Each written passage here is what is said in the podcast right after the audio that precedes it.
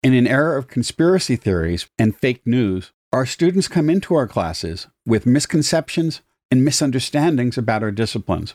In this episode, we discuss how a first year science seminar class confronts pseudoscience.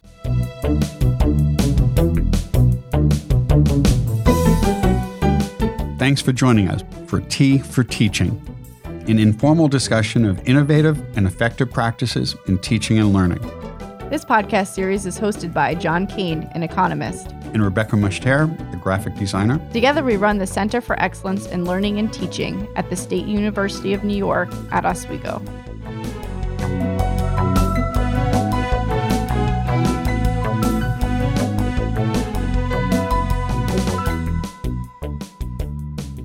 Our guests today are Kristen Croyle and Paul Tomascak. Kristen is a psychologist and Paul is a geochemist. Kristen is a dean and Paul is the associate dean in the College of Liberal Arts and Sciences at SUNY Oswego. Paul also had been the associate director here at our teaching center at SUNY Oswego before he entered the dean's office, and Rebecca joined us as associate director. Thank you. Hi, John. Hi, Rebecca. We're happy to be here. Today's teas are. I have a special tea for you. I have a tea that has a best buy date of March 2000. It's special tea. Does it have flavor still? In a way, yeah, it's got a special flavor.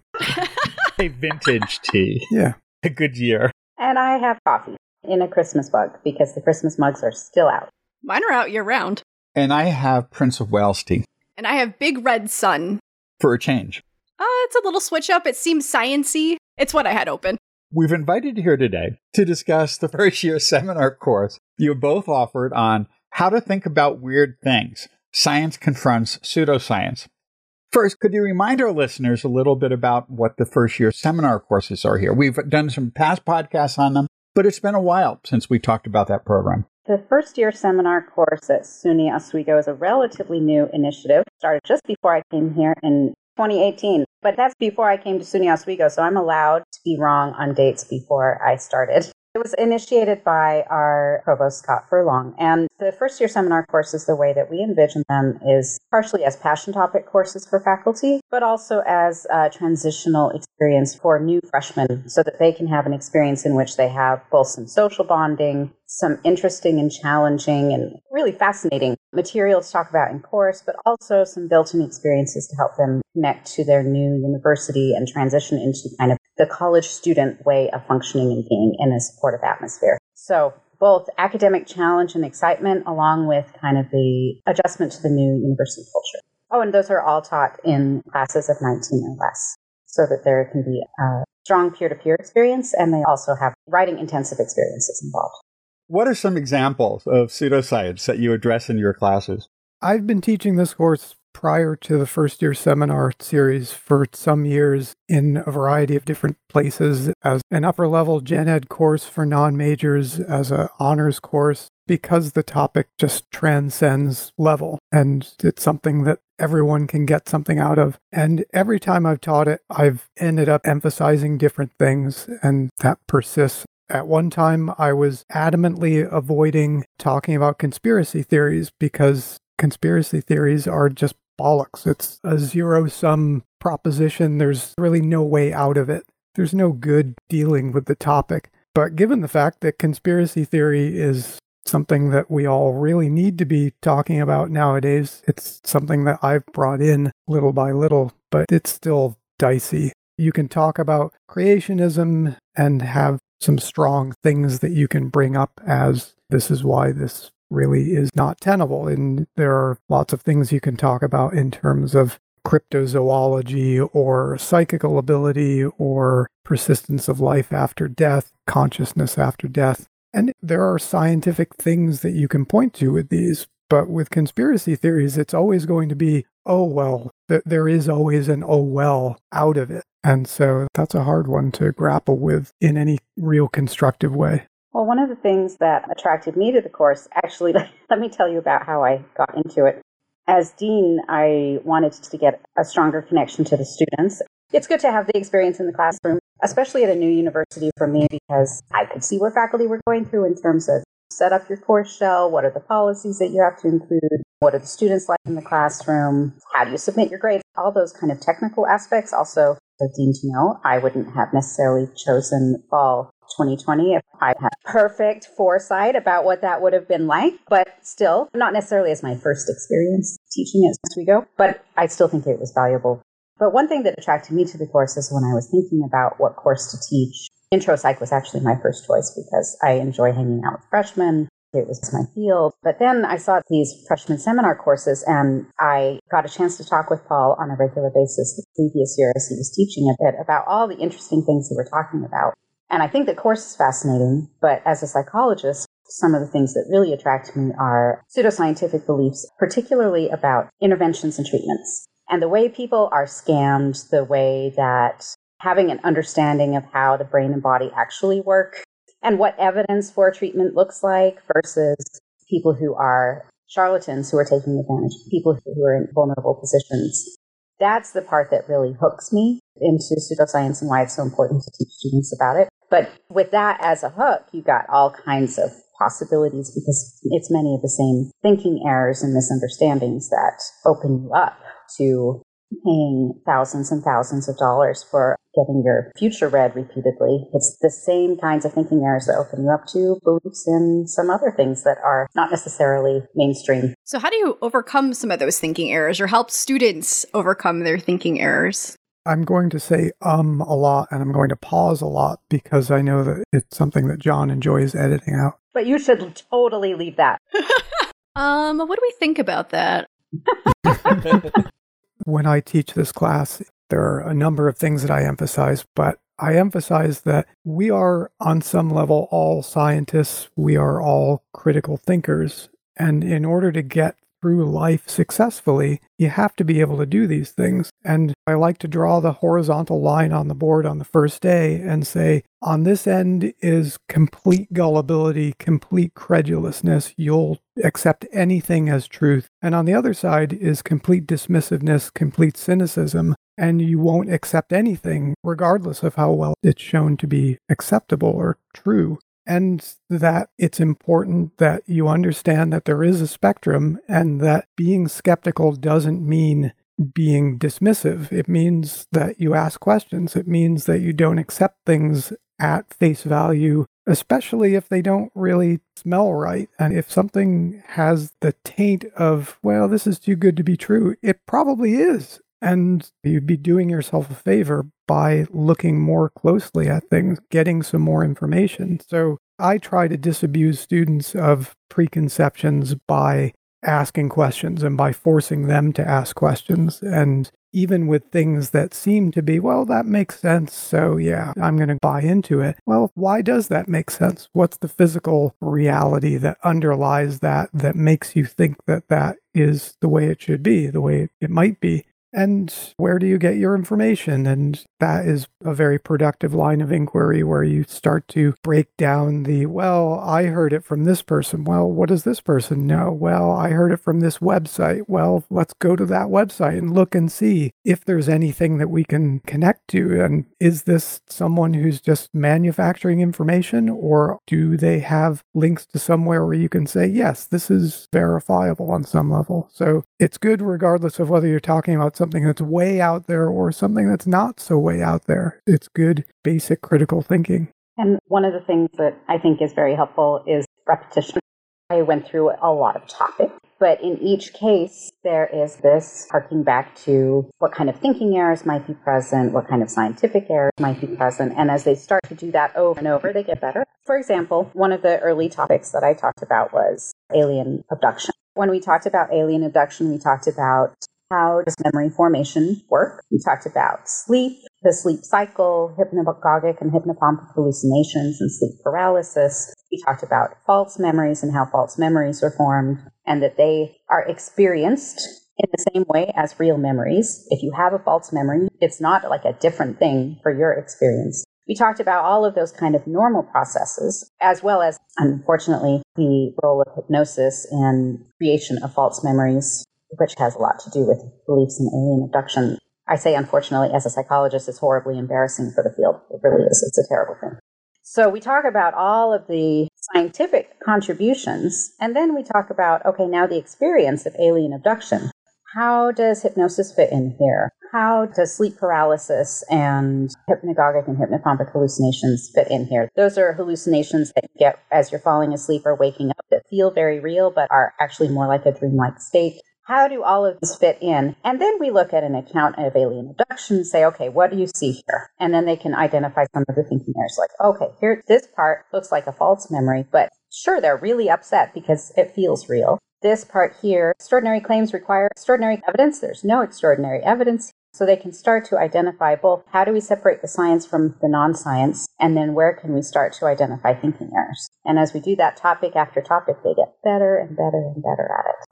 In all of our classes, following up what Paul said, students come in with models of the world, and those models aren't always accurate, or we often have better models that we'd like to share with our students, but it's important to break them down. And you've talked a little bit about how you can provide them with evidence to help them perhaps modify their models of how the world works. But what do you do with those students who are really resistant, who really deeply believe in some of those pseudoscience principles? Yeah, this is something that Michael Shermer talks about in one of the books that I've used as a quasi textbook has been Shermer's Why People Believe in Weird Things. And in the later editions of the book, he has a specific chapter that is why smart people believe weird things. Because again, early on in the class, there's something of an inclination to think of well, I don't think crazy things like that. And it's only the gap toothed yokels that believe in alien abductions or that believe in whatever it is.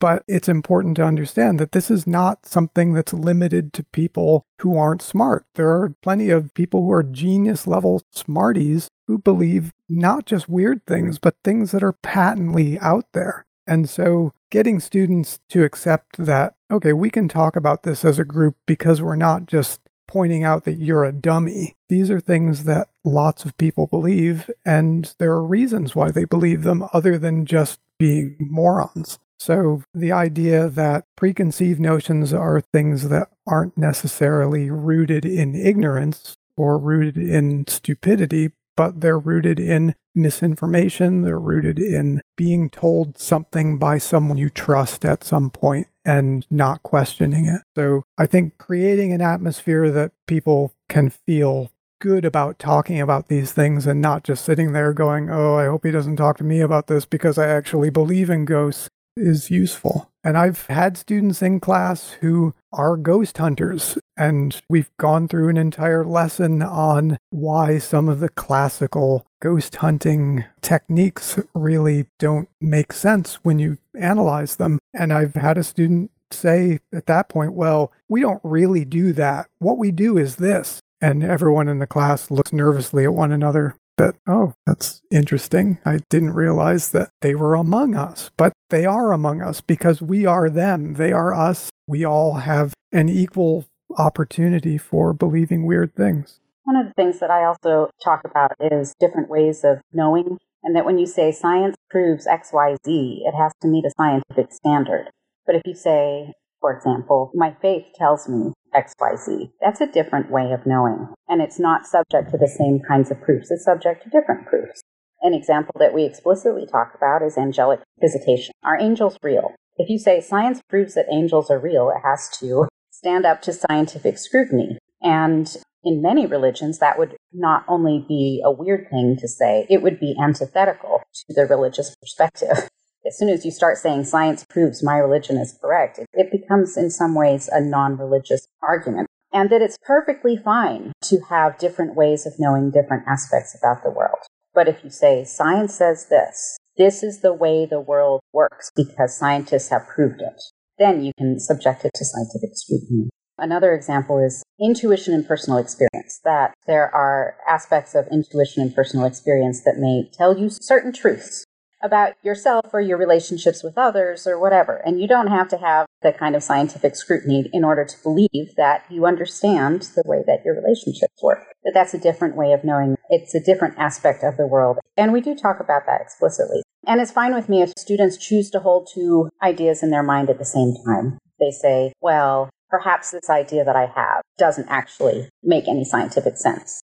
I still believe it right now, but I have some faith that if they continue this process, they continue to analyze different ideas using the same skill sets. How does this make sense? What are the thinking errors? Is there an underlying explanation that makes some scientific sense that fits with the way that we know the world works? If they continue to do this, that eventually some of those closely held beliefs which are scientifically disprovable, that they will start to kind of chip away at the edges there. I know both of you are big advocates of active learning. Can you talk a little bit about some of the activities or exercises or things that you have students do as part of this course? One of the classics when we talk about psychical ability is pairing students up and having them basically test each other and their clairvoyant skills. So you give them the set of five Zener cards with the star and the squiggly lines and the square, and you have them run through a series of okay, I'm projecting an image to you, you write down what it is. And that's good from a couple of standpoints. One is that it's active and people are taking part in it. Two is that people can understand okay, if I really wanted to do something to show that there is something viable here, what would I have to do differently? Why is this test flawed?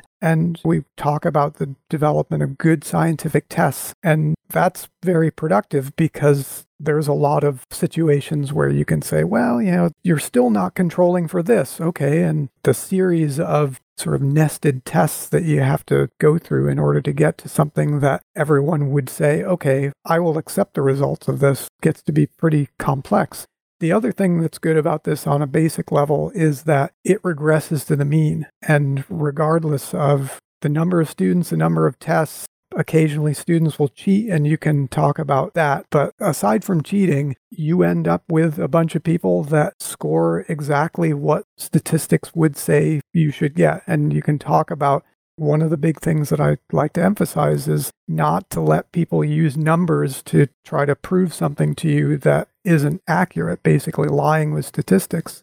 A former student in the class sent me a book at some point, this little book called How to Lie with Statistics. And it's a great medium to talk to students about things that are mathematical in a world where people are fearful of math and they hate math. And this is a good application of mathematics, sort of basic mathematics, to show something that is easy to wrap your head around. And it's something as well in Shermer's book, he talks about going to Edgar Cayce's institute and doing this sort of mental ability test or psychical ability test. And he does the same thing and he tries to convince people that, well, just because you got five right out of 25 doesn't mean that you've got some exceptional ability. And he draws a bell curve and they talk about it. And in the end, the person still doesn't accept it. But it's a good experiment to run, gets people thinking about something that is not necessarily easy to think about otherwise. I'll start by saying that I have huge sympathy for all the new faculty that started in fall 2020 and we're trying to build new courses while coming up with different teaching techniques. I was challenged this semester, this last semester, to build the course while trying to adapt to what was an unfamiliar form of teaching for me. Paul was very gracious in sharing materials, but you know, when you teach the course yourself, you have to rebuild because it's your own thinking and your own style. Just for disclosure, though, I had intended the course to be a hybrid course in which we met with our faces at least three times a week, sometimes in the classroom all together and sometimes all online together. But as the semester went on, it did not work that way. I ended up having some students that always wanted to come face to face, a small number, and some that always ended up being online. So it was not the course I anticipated, but that's okay. I know that we all experienced that. What my students responded to the most enthusiastically ended up being analysis of web comments. So I would often bring in slightly adapted web comments. I would correct for grammar and, you know, readability. Say, here is this diatribe, this person, and removing their identity and things because it's about analysis of argument. And they would go to town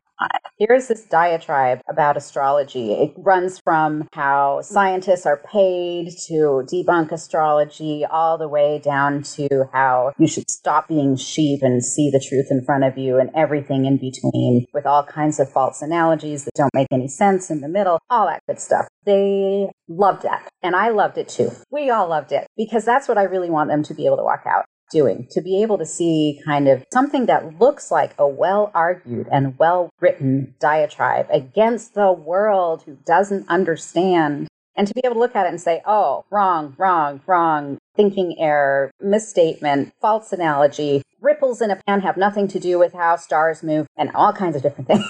So we ended up doing a lot of those kinds of similar things. I think one of the last things I did in the last homework that we worked on together was on a manifestation website and service. You sign up for $1,000, you get these courses, then you can manifest wealth in your life. And their analysis there was really excellent, really excellent about why this might appeal to people. What is wrong with all of these arguments? It doesn't matter how many incredibly well done video anecdotes you get from individuals who have manifested wealth in their life.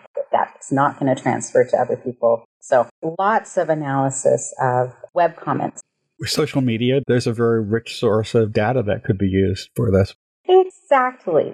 Could you tell us a little bit more about the course structure and what you're doing in these classes? I have avoided student presentations in class for 10 years because I usually find them to not be a good use of course time. Let's just say that. But Paul was using student presentations and I put them in for this course and they were awesome. So I have completely changed my opinion. But part of it is also that I was teaching larger classes in the past. So figuring out how to integrate student presentations in a way that is a useful use of everyone's time. But the student presentations in this class were fantastic. They were typically on a specific pseudoscience topic that we wouldn't have spent a lot of time in class on, but it gave them an opportunity to, to again have this kind of repeated here's this thing that you think is really different. Like maybe, maybe not. Chromotherapy, you know, does exposing yourself to different colors of light affect different organ functions beyond jaundice and beyond seasonal affective disorder, where there's clear evidence if you look at blue light or red light or whatever? People are like, hmm, I've seen videos on this on TikTok. Wait a minute doesn't make any sense. And here are the arguments, a little scaffolding from the student presenter. Here are the arguments about why this doesn't make any sense, Then students popping up with other arguments. And having that experience repeatedly of student presentation after student presentation, I worked them like, you know, three or four a week. It gave them more experience practicing. And honestly, some of those topics are really fabulous to talk about in class. Although I allowed students to select their topic out of a menu so that they didn't have to know what was pseudoscience right at the beginning of classes. No one selected urine therapy, though I was hoping, given how much success Paul has had in his classes with that. Urine therapy is number one. Could you elaborate on that a little bit, Paul? The student response to the class has been really good historically, and I will occasionally and sometimes out of the blue receive a book in the mail from a student. This person that I had never heard of after the class. Student says, I was in a bookstore, I saw this, and I thought of our class, and I thought you might like it. So that's always really nice, but it's especially nice when the person sends you the definitive book on urine therapy because my library was not inclusive enough of that topic. So now I have something that when a student chooses or pulls the short straw on urine therapy, I have something I can give them as a resource for this topic. A whole book. A whole book. I think it's called The Golden Fountain. I'm not kidding. When I do the course and I have students do some sort of presentation, I will, so that I don't run into the problem of a student doing something that they already know a ton about, I'll have them draw them at random. And from the start, I've got the little hat with pieces of paper in it, and I'm telling them who's going to draw urine therapy, and it's hotly contested. And it's great when the student comes in to give their presentation that day and starts out with a long pause and says, This really makes me sick.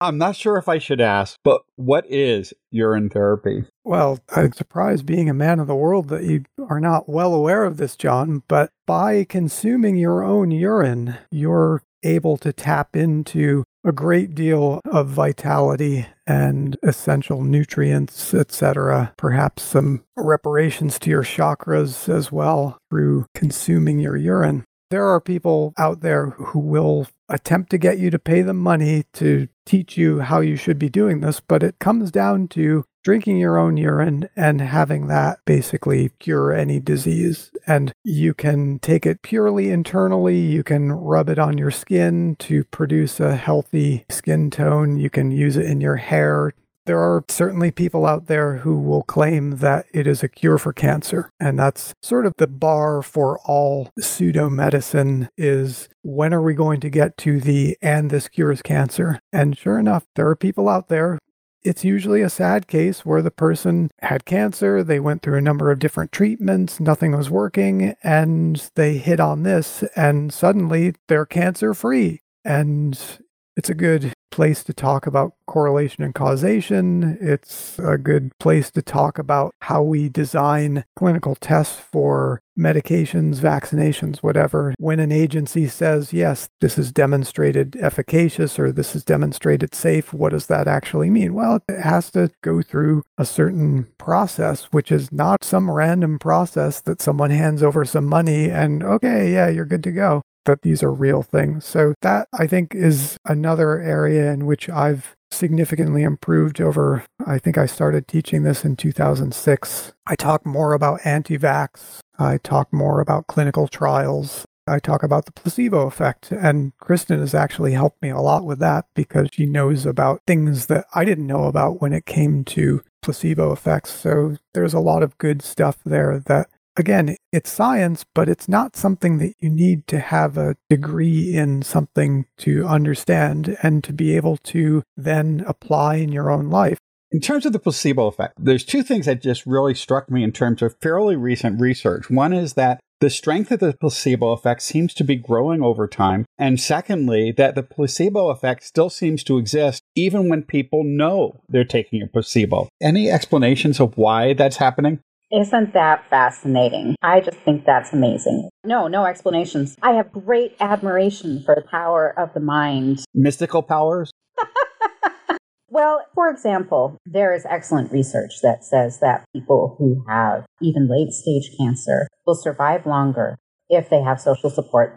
That's not placebo. That's because your mind and body are constantly one system and that we survive in a social environment, which is one reason the pandemic has been so difficult. And that people survive and thrive better when they're in a supportive social environment. Totally not placebo. But it is, in some ways, a traditional Western medical approach would see that as a psychological or mental intervention. It's amazing. Although the early psychoanalysts, they did some strange stuff and claimed some strange things, Freud and his students. Some of that early work, it really does demonstrate if you believe that something is going to be very different. Hysterical pregnancy is a great example. People who believe that they are pregnant, strongly believe that they are pregnant, who are not actually pregnant, show many physical signs of pregnancy, including abdominal distension, ending of periods.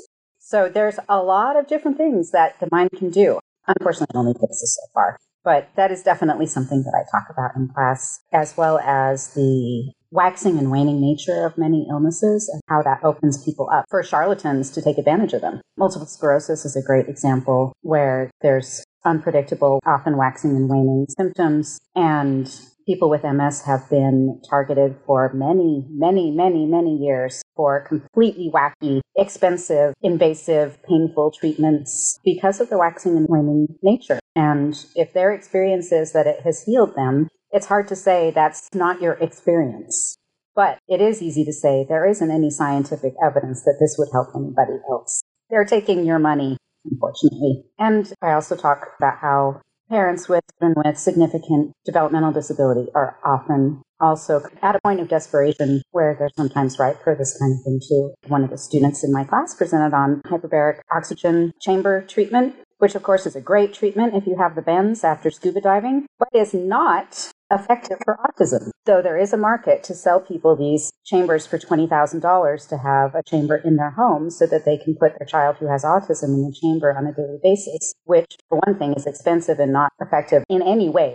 But is also potentially also really scary for a child who doesn't understand what is going on being shut up in a chamber every day. So beyond the improved understanding of how the world works, there is also real harm being done by some of these things. And we're talking with students about the importance of a control group. Why does having a control group make all the difference? And talking about that repeatedly as these other examples come up, I really believe will help them to understand the world better and become better consumers and self advocates. One of the things you just mentioned is the importance of a strong social network and of human connections. How did you nurture that in the somewhat challenging circumstance of fall 2020 during the pandemic? That was really hard because it's something that I have never struggled with in class before.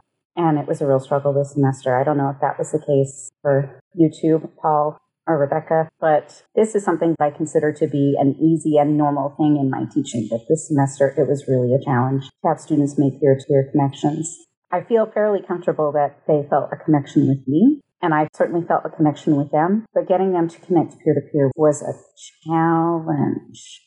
And I attribute that to first me not ever having done it this way before. I think if I had another chance, I could do it better. Just like any kind of teaching, the second time around is usually better than the first. But part of it was that I was so responsive to students who felt like they needed the face to face interaction that I continued to meet face to face every day with them with a chunk of students on Zoom. And it would have been, given my teaching style, it would have been a better experience, I think, for all of us if we'd stayed in one together format more often, if that makes sense.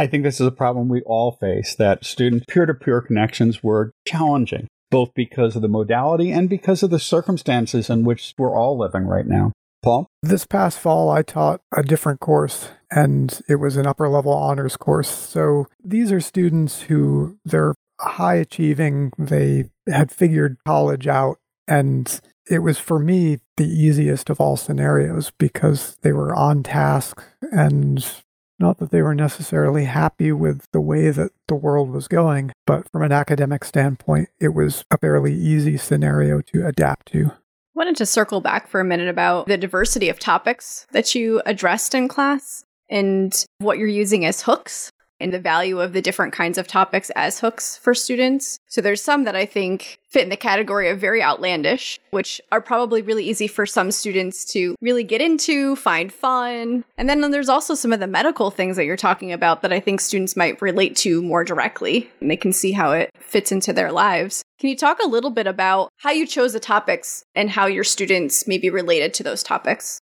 Certainly, when you're just talking about science, it is harder with a mixed audience of students who aren't necessarily buying in from the start. In previous incarnations of this class, it was nominally a natural science course, but realistically, it was being taken by everybody. When I taught it as a first year seminar course, there was a fair number of psych majors, but really it was a complete mixture. So I felt obligated to present a certain amount of science here's a big idea in science. Why do we think this? What's the evidence for this? Why is this important? Why should you care? So I was able to get to things like creationism through the door of, well, how is it that we know that the earth is as old as it is? And why is it that this is not just something that was handed to us and we believe it, but it's something that's objectively demonstrable? And beyond that, when you start talking about biological evolution and, okay, why is it that we believe that this is at least a reasonable description of what's going on in nature? Okay, here's some stuff that's a little bit dry, but the end goal is being able to say, yeah, I can accept this beyond just having it handed to me.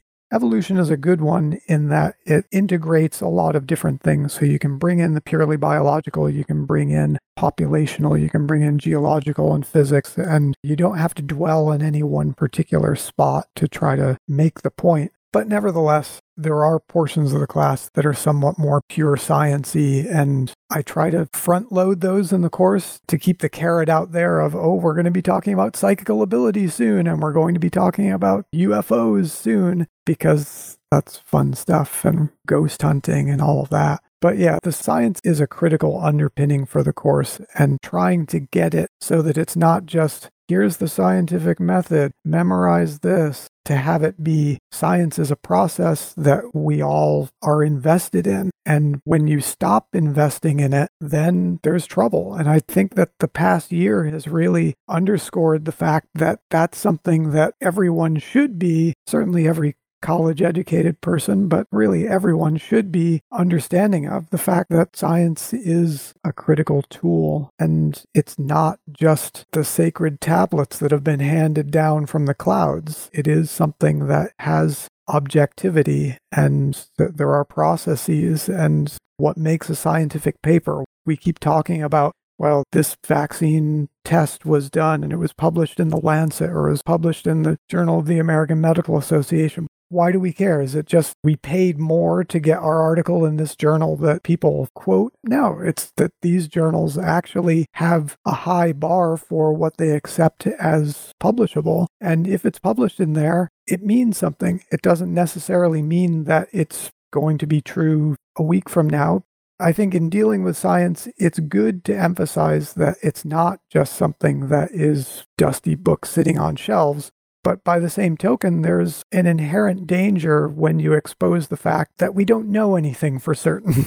and it's nice and comfortable to think that when you drop the apple, it's going to fall at a certain rate. And when you get up tomorrow morning, the sun is going to be rising in the east. But when it comes to it, the more contentious the scientific question comes, perhaps the bigger the scientific question becomes, the greater the likelihood that we're going to continue to develop our understanding of things and rooting out the question of, well, that's just a theory. Well, it's not just a theory. If it's a theory in science, it means something. It doesn't mean that it's a hunch. It means that this is something that we've put an awful lot of effort into, an awful lot of thought into, a lot of people have had their eyes on this. It's not just one really smart person saying, okay, this is the deal, just the process by which we have to go in order to get to the point of saying, yes, we accept this as the way things work, whether it's biological evolution or whether it's the verifiability of vaccine or whether it's anything. And one of the things that you're touching on there, I think, is also an important theme that comes out that science is a continuing investigation.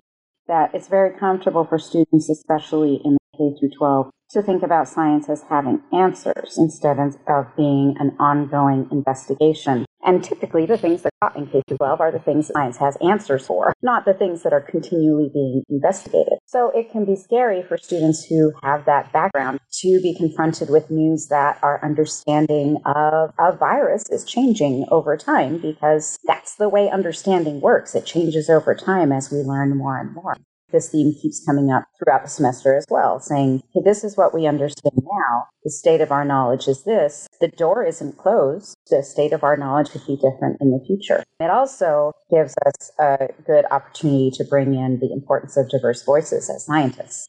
So, one of the things that I talk about in my class is the roots of psychological assessment and intelligence testing, and how some of those roots had explicitly racist foundations among people who were explicitly racist and some probably unintentionally racist, but having racist impacts. And some of that is clearly because there were only white men doing work at that time in that area. And when you have only one perspective, it leads to one group of answers that if you have a more diverse group of scientists who are studying a question, they expand the definition of the question. They expand the definition of what is possible evidence. The answers that they come up with are different and better answers because of the nature of scientific investigation. That it's not just a, we have a question and here is the answer. It's we have this question about the world. What does the question mean? Is that the right question? Is there a bigger question? How can we investigate it? Let's look at different evidence. Let's expand our understanding as part of that, we also talked about the foundations of photography and what happens when you have only white people creating photographic film and processing, and what happens when you expand that into a more diverse group of people and a more diverse group of images. The same kind of idea. Although I have to say, the horoscope and astrology stuff was the stuff that got me the most excited. Ah, the fallacy of personal validation. But I think we can also generalize what you were just talking about in that all of our disciplines involve an ongoing investigation and that students come into our classes thinking of them as these defined bodies of knowledge that they just have to memorize. And it is a bit of a shock and adjustment to students to see that there are many things we don't know, and that takes a while to get them comfortable with that idea and accepting that idea. And that it's not a flaw in the scientific process or the state of knowledge, the fact that it's changing. That's not a flaw, that's actually a feature. Yeah, that's a tough one. And one of the things that I specifically talk about in the whole science, you know, what is science, what is pseudoscience, is where things go wrong. And we talk about fraud. There are a number of times during the course where we'll talk about, well, this was published in this journal and it was wrong. And let's see what happened later. And we talk about retraction and things like that. So the self policing nature of science, when it's working right, it's the best way to get to the point of feeling good about an explanation for something. It doesn't necessarily mean that something is proved or something is fact, but we have this process in place. And as long as it's a topic that people feel is important enough to have lots of eyes on it, well, there's going to be no way of hiding that one set of results that doesn't seem to agree with everybody else's. And those things get found out, they get basically debunked and the science moves on. So the idea that science is fallible, the idea that science isn't perfect, it's something that has to be embedded in that. But by the same token, because of the nature of the process, we can say that science is about as good as we can do when it comes to understanding. And this is Carl Sagan, all of that. We always wrap up by asking, what's next? What's next? What's next? I'm looking forward to the spring semester. I'm looking forward even more to the next fall semester. I think we all are in that position. I really do appreciate the experience that I had with my students. And I'll teach again next year, but since the university is paying me to be dean, I have to do that work as well this spring.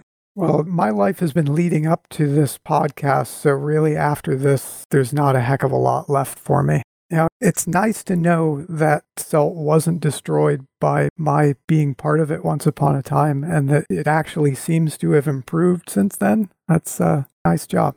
Thank you. I think this is a fascinating course and teaching students to more critically analyze what they read and hear in social media and in the social network is a really valuable skill. So I'm glad you're working on that. Really does seem like what college is all about. Well, thank you. It was a lot of fun. And throughout the whole semester, I was grateful to Paul for the scaffolding that he gave, being able to answer all kinds of questions and interesting materials to work off of. So thank you, Paul.